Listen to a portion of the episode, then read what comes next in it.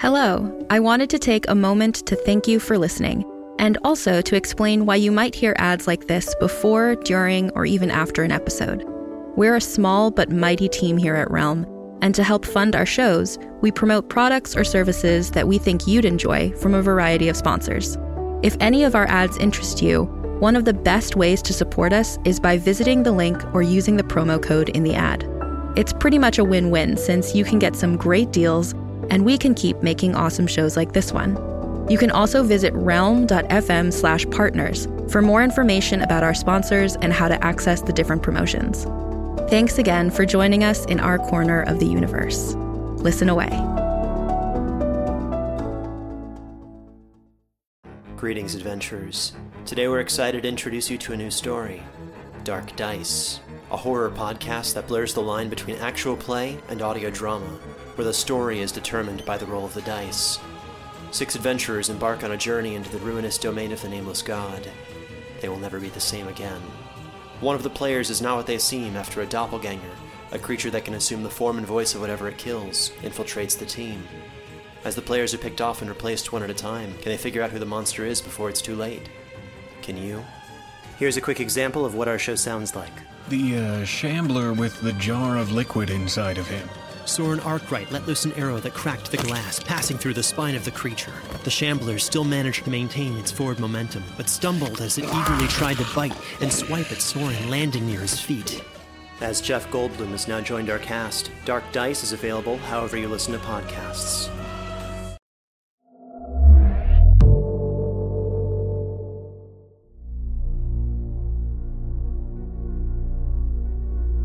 Happy Halloween! This is Stories to Keep You Up at Night.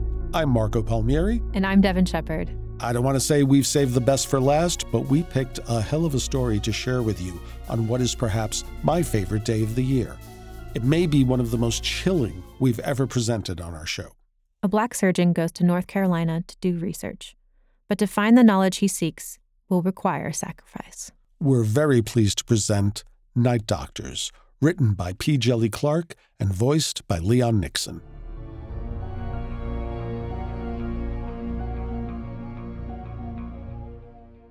The only Ku Klux I ever bumped into was a parcel of young Baltimore doctors trying to catch me one night and take me to the medicine college to periment on me. I see them a laying for me and I run back into the house. They had a plaster all ready for to slap on my mouth. Yes, sir. Cornelius Garner, ex slave, Virginia. Interview by Emmy Wilson and Claude W. Anderson. May 18, 1937. Weevils in the Wheat. 1976, page 102.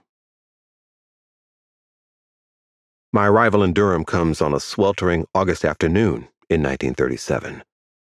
I am here on work with the Federal Writers Project, tasked to conduct interviews of former slaves, to collect their stories, memories, and folkways, as that generation is daily dying out and will soon reach its end. Securing lodgings comes with its usual difficulties, as Jim Crowism is as rampant in this city as any other in the South. From my experience, I can assure that if there is anything that a Southerner dislikes more than a colored man, it is one who shows education and learning. The proprietor of the Chanford Motel informs me that he does not rent rooms to niggers. With further invectives followed by a hail of saliva and pungent chewing tobacco.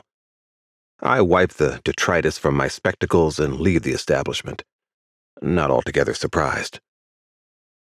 After some investigation, I am able to secure lodgings in the city at the place of a colored butcher, a squat anvil of a man with arms suited to his profession. He tends to his work while we haggle, hacking at a knuckle of meat with a wide hog splitter and cleanly slicing flesh from bone with a thin knife. Well, I'll take you on. Mr. Bissett, is it? Gonna have to get your food someplace else, though. Mama Elsa's just around the corner. One of the finest meals you'll ever have in town, unless you like your meat rare. He chuckles, wiping his apron with ham fisted, bloody smears before showing me up some side stairs. The room is clean but Spartan a small bed, a closet, and a window that opens to an alley. You can comes and goes as you please. Going to have to put up with the smell, though, when I'm butchering. I surreptitiously sniff the air, where a coppery scent seeps into every pore and crevice. You say you a writer? His eyes move to appraise my supple hands. And you here to ask old folk about slavery times? Government pay colored men for that? I explain that many of the old Negroes prove reluctant with white interviewers. The Works Progress Administration hopes that colored men and women such as myself can alleviate their recalcitrance. He laughs. President Roosevelt making a job for everybody. And what you thinking to find out about slavery times? That white folk had as much of the devil in them then as now? We share a knowing smile before he departs, the one that unites the colored race across region and caste in our sacred knowledge and unwritten scriptures on the ways of white folk. When he's gone, I open my suitcases, laying out my clothes and removing a leather book that I place beneath the mattress. Then I set out for dinner. True to the butcher's words, Mama Elsa, a matronly woman who is a wonder in the kitchen, provides me with a fine meal of the Southern Negro variety. Learning I am from the North, she sits to talk with me over jars of iced tea and raisin cake, suggesting where I might find older Negroes who remember slavery. When I return to my room, I plot out my plans for the next day, turn down the lights, and retire. I wake up sometime after 2 a.m. I pick out a white suit from my belongings, a full jacket, vest, and pants with white socks and white shoes. Fully dressed, I grab a matching cloth bag and make my way down the side passage of the butchery until I step outside. Pulling a white bowler down to keep it firm, I enter into Durham's still night, keeping from the main roads and remain hidden behind buildings and shadows until reaching my destination. When I rap on the door with a white gloved hand, the face of the man that greets me looks confused. Perhaps from being roused from sleep, or at the sight of a tall Negro man dressed in white, wearing a surgeon's mask. The blur of silver cuts a clean line across the man's throat, spraying bits of crimson onto the white apron I assiduously placed over my wares. He clutches the open wound, shock and pain marring his sharp features. He does not try to scream, not that he can, with the severed trachea. Instead, he tries to hold in the fluid that leaks over his hands, staggering back and knocking over a small stool as he falls. I follow and close the door behind me. The proprietor of the Chantford Motel lies on a disheveled rug, his bare legs kicking from beneath a blue robe. Riding the stool, I seat myself and watch. The condescension that had once filled those gray eyes, when he'd earlier hurled slurs in my face, is gone. There's only fear now, in a gaze that is fixed singly on me as if I have become his whole world. It is an animal's terror, unable to look away from the predator that has captured it. He watches as I remove a cloth bundle from my bag, spreading it upon the floor. The silver instruments within are sharp, made for cutting and slicing. I run a finger over them as am reminded how similar a surgeon's tools are to a butcher's. A wet gurgling comes from the specimen laid out before me a failed attempt to speak through ruined cartilage. I imagine it is asking why. So I answer. You may think this is vengeance for our earlier uncivil encounter, but I can assure you it is nothing so base. I draw out my leather book, opening it to show notations and sketches. I'm a curious man, you see, looking for something. And you? I believe, offer a fine sampling. Those panic stricken animal eyes remain on me as I cut open the specimen's abdomen. They stay open long after I begin my search within the reek of bile and organs. In my book, I jot down my findings. My first three interviews the next day yield little result. Two of the Negroes were children at the end of slavery and remember little of it. A third is so addle minded he does little more than glare. It is late afternoon when I arrive at the home of Miss Mattie Shaw, who lives with her granddaughter in a humble shack at the city's edge, near woods untouched by electricity, plumbing, or paved roads. Miss Shaw claims to be 97 years of age. She is an ideal illustration of the old Negro type black skin, white teeth, and woolly hair. Her face, with its wide forehead and prognathous jaw, bears a regal countenance that looks descended from the Amazons of Dahomey. She is bound to this place by infirmity and lords over it like a kandake of old Merowe.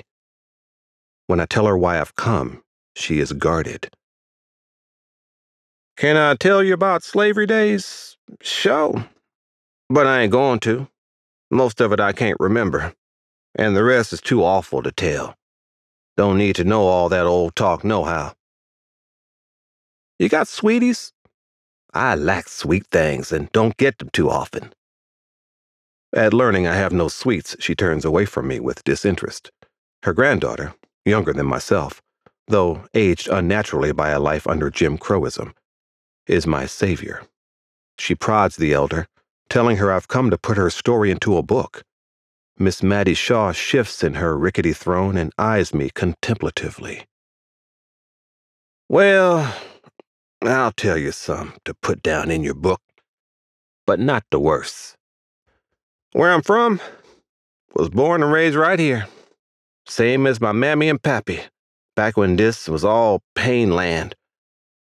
My old missus, that'd be Miss Emma Payne. How she treat me? Like a missus treat all her slaves. She'd slap and beat you with her hands, and every now and then take you with a switch till you raw. But her husband was the tough one. Hang you up by your thumbs in the barn and then whoop you till the blood run. Did he beat women?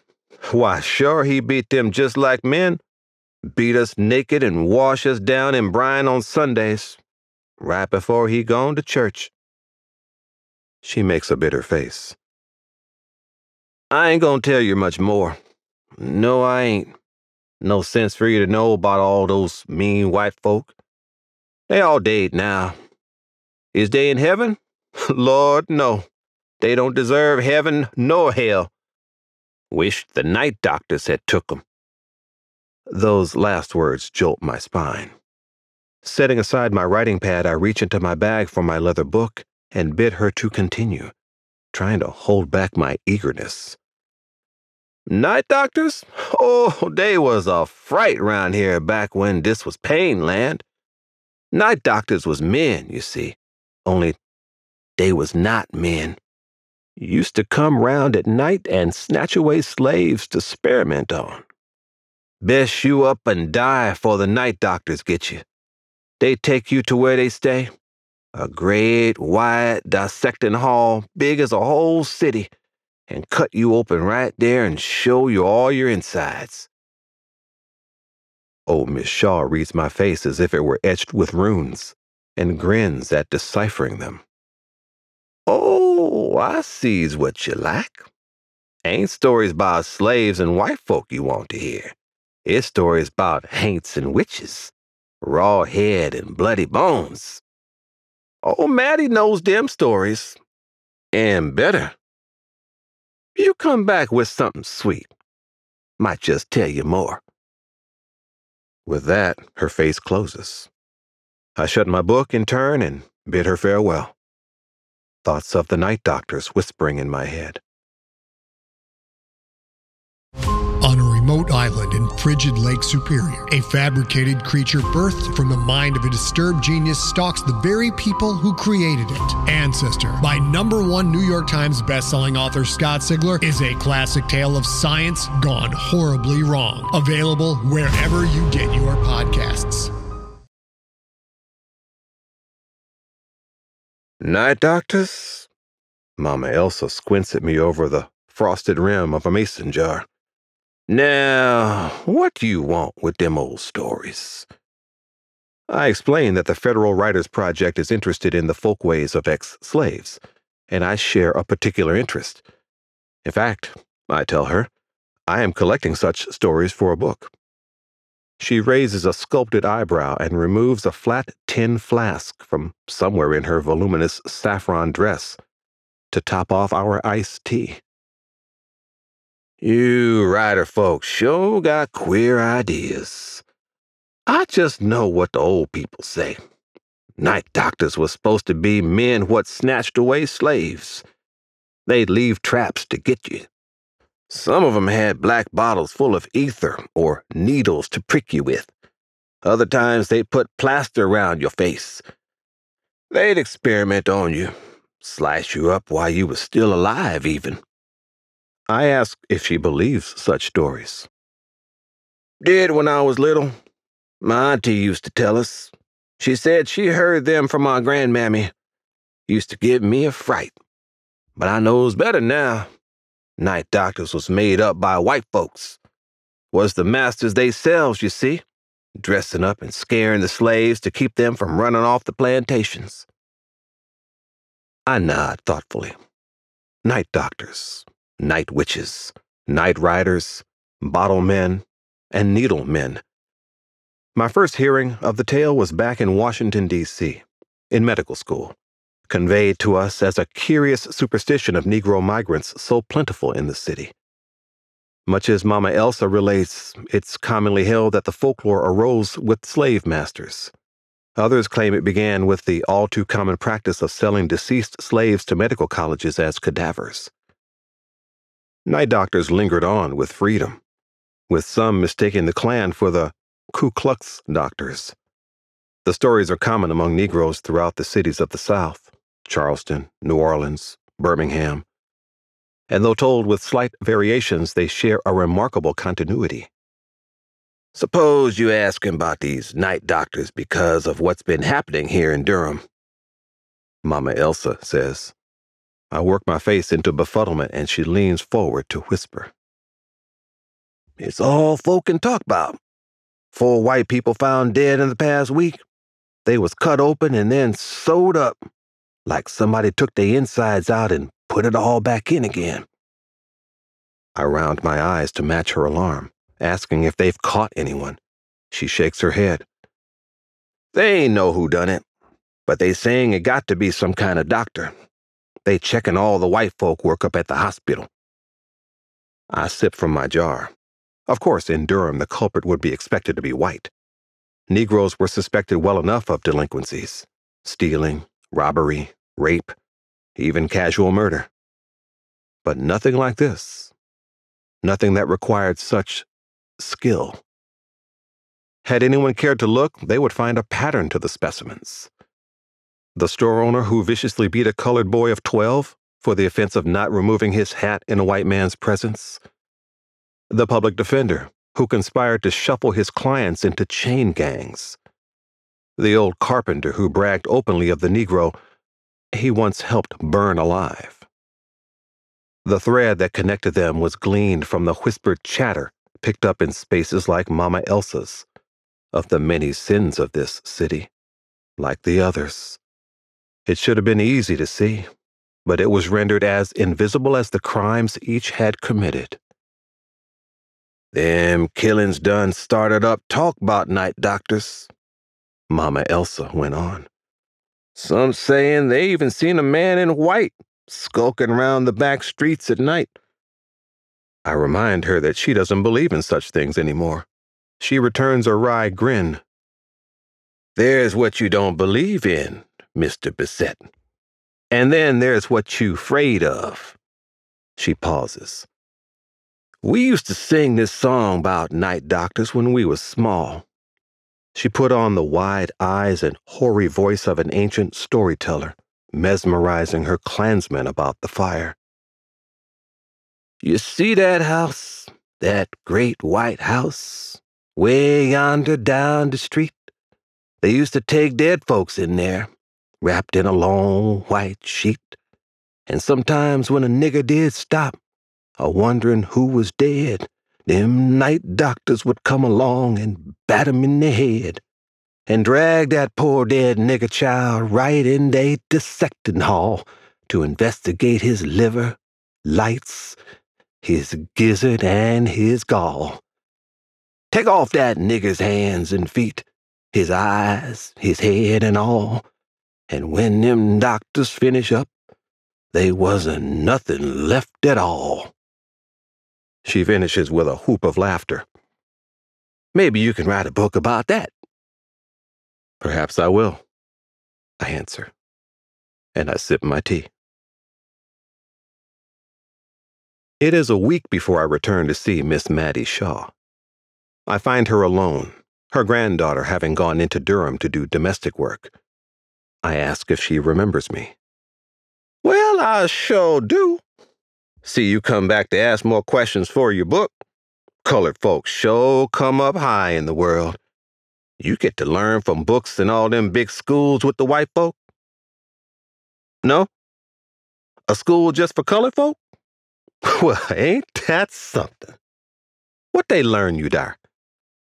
Medicine, I tell her, discarding my earlier pretenses. I learned how to be a surgeon, but I was a curious man, and I now search for something beyond what my learning could teach me. I tell her I think she might be able to help. She listens and shrugs. If so you say. You brung something sweet? I offer up a bag of caramels, and her old eyes light up she takes one between thumb and forefinger, plopping it in her mouth and sucking joyfully. I wait for her to finish and ask about the night doctors. Like I say, they was the men that was not men who snatched away the slaves. They come mostly for the sick and old ones. Did Payne know? Pshaw! White folks ain't pay no mind what slaves say. They lose a healthy nigger and they thinking he ran off. They lose a sick or old nigger, just one less mouth at the trial. Did they like to scare us? Sure. Nothing made them happier than scaring niggers, except in whipping them. When I was small, Master Payne used to put out a trial, then have us little ones eating from it like hogs. Remember, he'd say, Whoever finished last, he gon' cut up and hang up like a piglet and have us for Easter dinner. We eat fast in, and he just laugh and laugh. Used to scare me powerful thinking of hanging up in that smokehouse, all salted and ready for master and missus to eat. I tell her that I've heard about night doctors too. I tap the leather book in my lap. I explain that I've collected stories about them from old former slaves like her from all around the country. I asked her if night doctors weren't just white men like her master trying to scare the slaves. She hoots at this. Men in sheets? Night doctors not no men in sheets. You figuring some old white man in a sheet gonna scare a big field hand like Jeremiah? Who was he? Only the biggest buck you ever seen. Strong, too. One time, the overseer tied him to a tree stump. Jeremiah pulled that stump right out the ground and walk around with it dragging behind. He wasn't scared of nothing or nobody neither, excepting the night doctors. Did Jeremiah see one? I press. A night doctor? She takes another caramel, sucking for a while before answering. Jeremiah's wife, Adeline, she takes sick. Marks to send out his nigger doctor, same one who look after horses and mules, but he say she burning up with the fever and gonna be dead. Was late that same night, the night doctors come. Jeremiah hear a knocking outside, and he knows nobody come calling around that time. He shout for them to leave, but night doctors don't heed what you say. They come right in under the door. Yes, under the door is what I say. They can squeeze their bodies like a rat do, right under your door, and appear big as day. When Jeremiah see them, he try to hold on to his wife. But them doctors just start talking they whisper talk. That's how they get on, whispering, right inside your head. Adeline hear that whispering and jump out that bed like she not sick. She start walking to them. When Jeremiah try and stop her, she turn back to him. but not her whole body, just her neck, all twisted about like an owl. And when she open her mouth, only that whisper talk come out. That just about make Jeremiah crazy. He starts to hollering and the other slaves come running, but the night doctors was gone. Take Adeline with them. My hands are shaking as I write. I've recorded many stories about night doctors, but Miss Shaw tells them with a clarity I've never before encountered. Overcome, I lean forward and spill out my own truths. I too believe these night doctors are more than folk tales, I tell her, and whoever or whatever they are, I believe they can help me in my work, help me in my great search. And what you looking for, Mr. Bissett? What you think of some night doctors can help you find? Hate, I tell her. I'm looking for hate. Most people would greet my words with bewilderment. They might even think I was mad, but Mattie Shaw only reaches for another caramel and speaks again without prodding. When Adeline was took, Jeremiah swear he gon' get her back. He sneak off to see a conjuring woman what live on a near plantation. She tell him to go into the woods a ways at night and look for the Dade Angel Oak. That's the way to where them night doctors stay. He gone on do it, traveling to the big white dissecting hall to get to fussing with them night doctors about Adeline they don't give her, but they let him come back. When we find him, he about half dead with no eyes in his head. Yes, I say, no eyes. Wasn't nothing there but bloody holes staring out at you. And he tell us what he learned, why it is them night doctors come. She reaches out to grab my arm. The hand that holds me is old, but the grip is tight marked with scars and calluses, made strong by enduring hardship. It's our suffering they want. See, they ain't got no feelings where they comes from. They empty and dried out inside. Don't know nothing about pain or misery.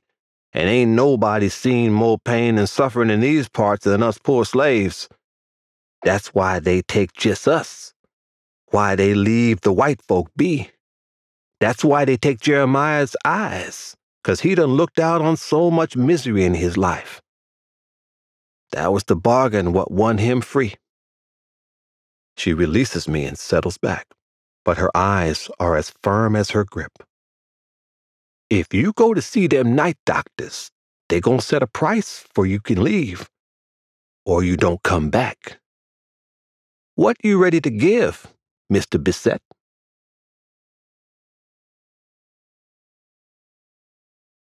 That night I walked the woods just on Durham's edges, a ghost in white. Old Mattie Shaw's instructions play in my head. Find the dead angel oak. I'd know it when I see it. But I had to want to see it, she said. And how I wanted that so badly. In medical school, we learned of the discarded notion of humorism, begun by those wise Hamites of Egypt and passed down to the Greeks, Romans, and on to the Hindus in their Ayurveda medicine. It believed in the existence of bodily fluids that made up each man. Blood was the first and foremost humor of life. Yellow bile was the cause of aggression. Black bile was the source of melancholy, and phlegm apathy. In our hubris, we've disparaged this wisdom for modernity, and it is our loss for we are kept ignorant of the human condition. I believe there is another humor yet unaccounted for hate. I have seen enough of its workings in this world to know that it exists. If it can be found at its source, perhaps its essence can be counteracted or drained away to ease the senseless and injurious emotion that has caused humanity such incalculable harm. I looked for it in dissecting halls and in the cold cavities of cadavers, but it remained elusive. So I took my search to living specimens. My travels have offered me unique opportunities to continue my pursuit, and these night doctors, who understand the hidden inner workings of the body, have been my inspiration. I cannot say if it is I who find the dead tree or if it finds me, but it stands out suddenly in the shadowed forest, where the hickories that surround it are tall and dark. The dead angel oak is squat and bone white. Generous branches grow out from its trunk, splitting into further limbs that spill out upon the ground and reach up into the air. The skeletal remains of dead things cover the tree in a decaying moss and as I draw near, I can see that some are fused to the pale wood. Rib cages and the vertebrae of spinal columns, even teeth, all taken from more beasts than I can count. I place my hand to a hefty bough and find it solid, but not hard, and warm to the touch. Opening my razor, I draw a gash across the colorless bark. It splits open, and oozes blood, thick as sap. The dead tree, I decide, is oddly named. I walk to the trunk, wondering fancily if the tree's many appendages might snatch me up like some horrid kraken of the deep. From my bundle of tools, I select the bone saw and set about cutting. The jagged iron teeth tear into red pulp that gives way like tough meat. By the time the hole is made wide enough, I am splattered in arboreal gore. I reach into the fleshy interior, pulling apart hardy muscle and gristle. There is soft, sucking warmth when I push myself into the gaping wound. I take a breath and thrust deeper. For a terrifying moment, there is only suffocating darkness, and I imagine my body becoming trapped within digested by this monstrous tree, my bones fusing to its pallid branches and left to knock together like chimes in any errant wind. Breaking through, I tumble out onto hard stone, covered in the sweet metallic pungency of my birth blood. I am in a hall. To call it cavernous is to do an injustice. It is gargantuan, and I am but a Lilliputian in turn its high walls and ceilings are made of white stone that looks continuous, with no bricks or seams, as if carved from one block of massive ivory. The opening I entered through is now a blistering wound, knitting back together like skin before vanishing altogether.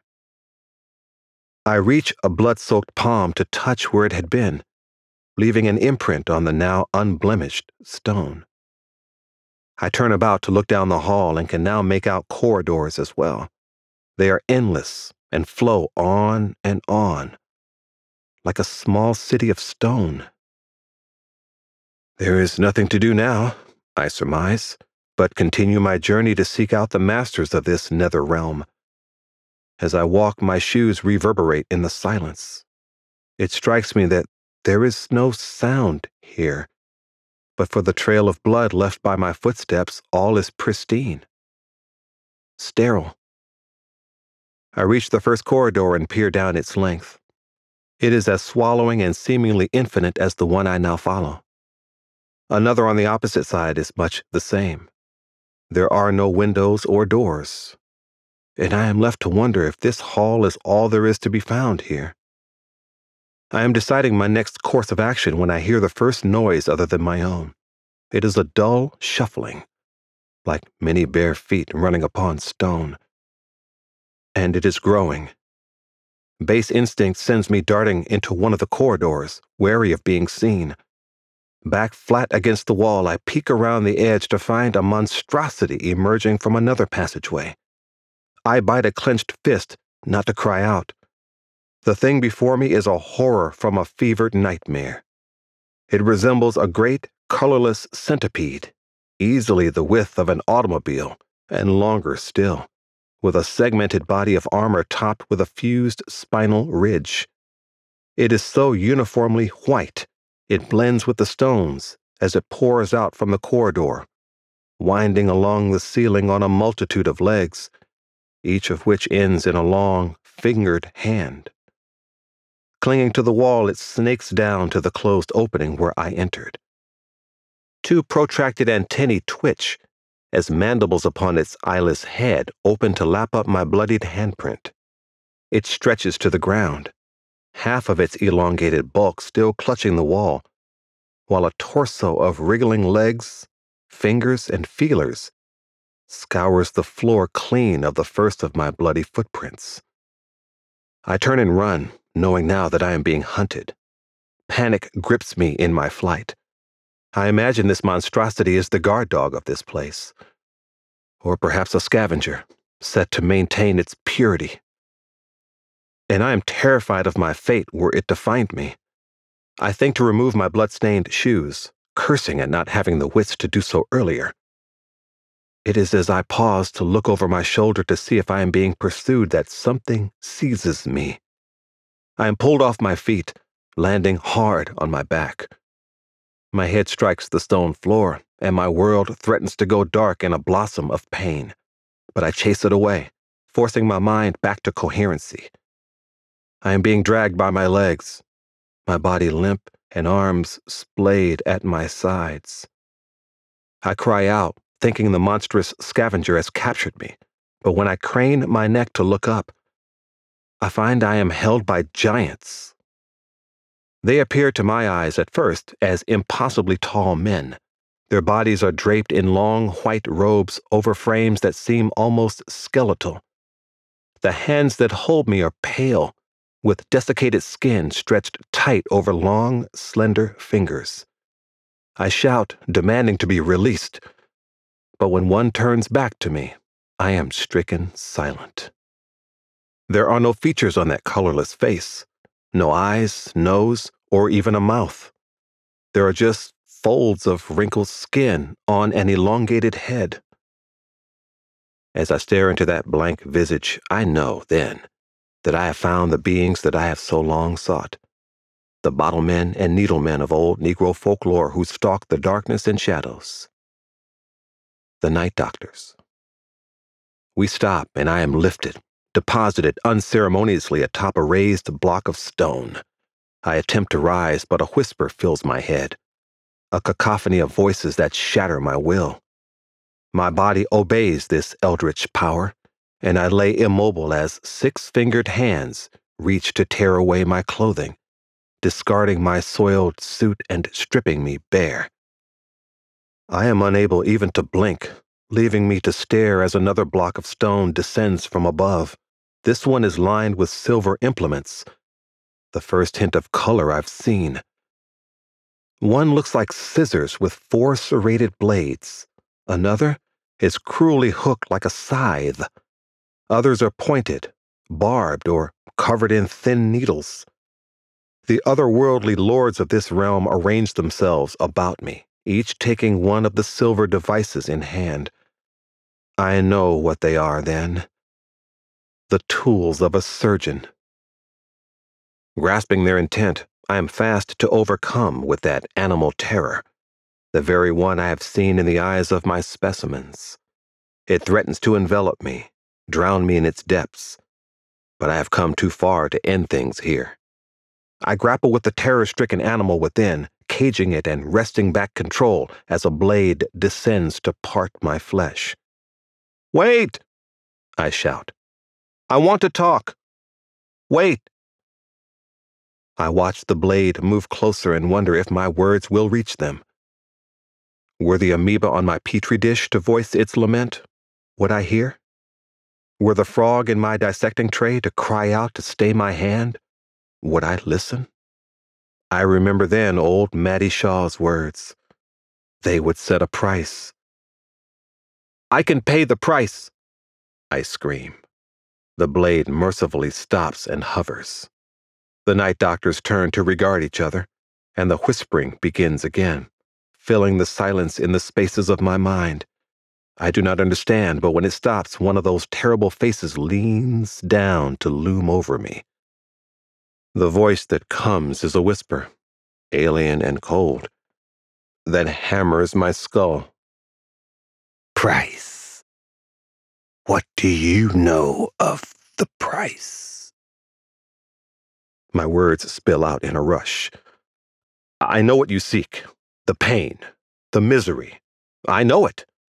You didn't take me like the others. I sought you out. I came here willingly because I know about the price. Fools come here willingly. I'm not certain if it is the same voice or another, but I give answer. I'm like you, an explorer. I search for something, something more than the misery and pain you've come to savor. Help me find it, and I will offer it to you. One of the Cyclopean heads tilt, appearing curious. Name this thing you would offer. Name this new price. Hate, I whisper. I will give you hate. The night doctors share looks and new whispers. I don't need to understand to know their meaning. It is confusion. They turn back to look down at me. You will explain. Hate. I am struck silent. How am I to describe hate to beings such as these? How do I put meaning to the insensible?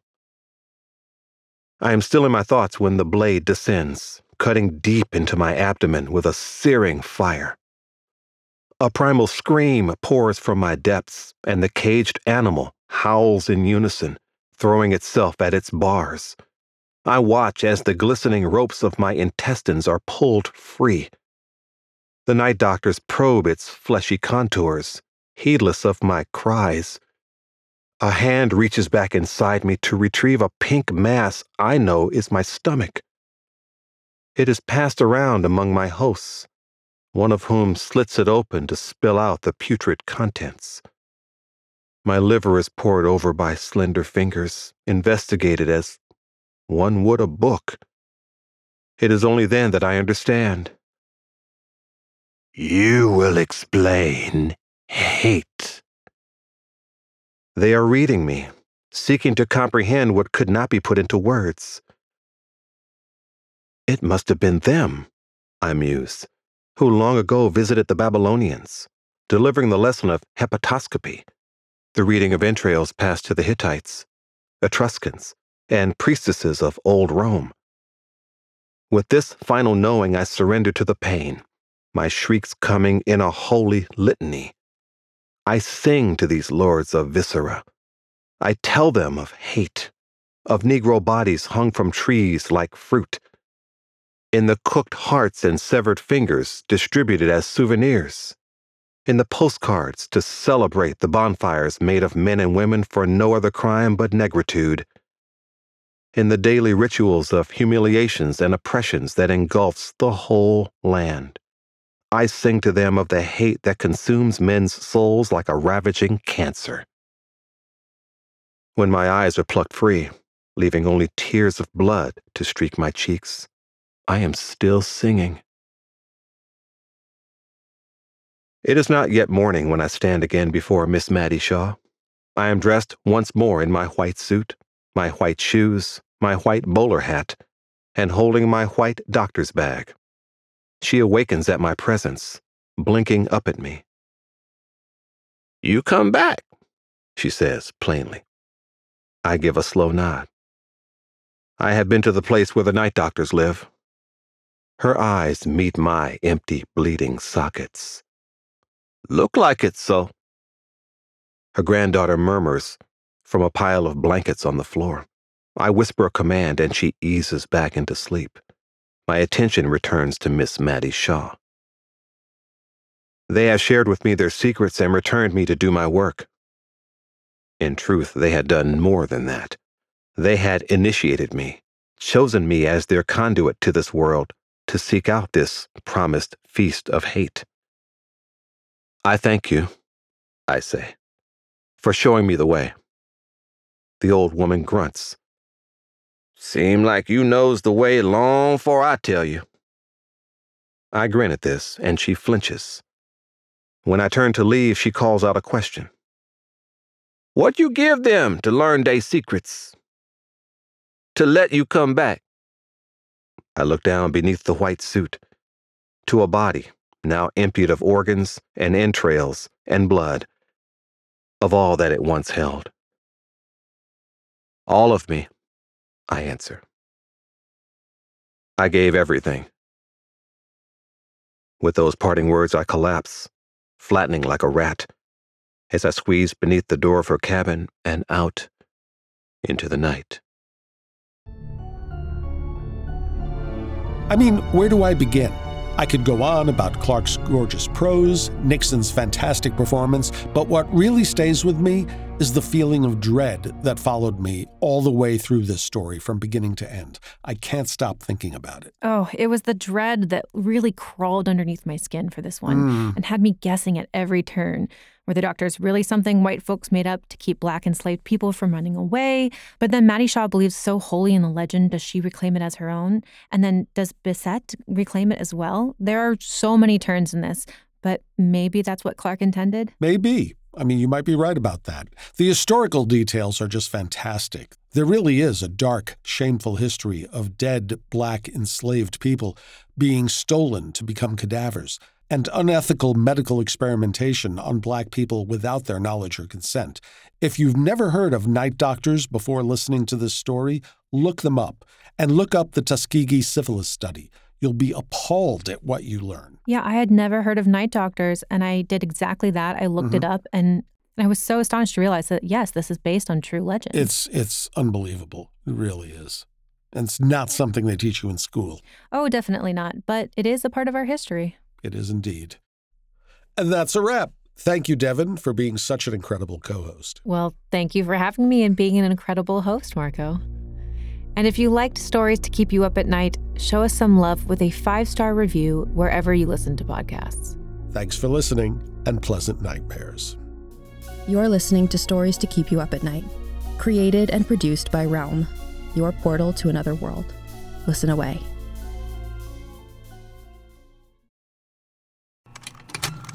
Contained herein are the heresies of Radolf Burntwine, erstwhile monk turned traveling medical investigator. Join me as I uncover the blasphemous truth of a plague ridden world that ours is not a loving God, and we are not its favored children. The heresies of Radolf Burntwine, coming January 2nd, wherever podcasts are available.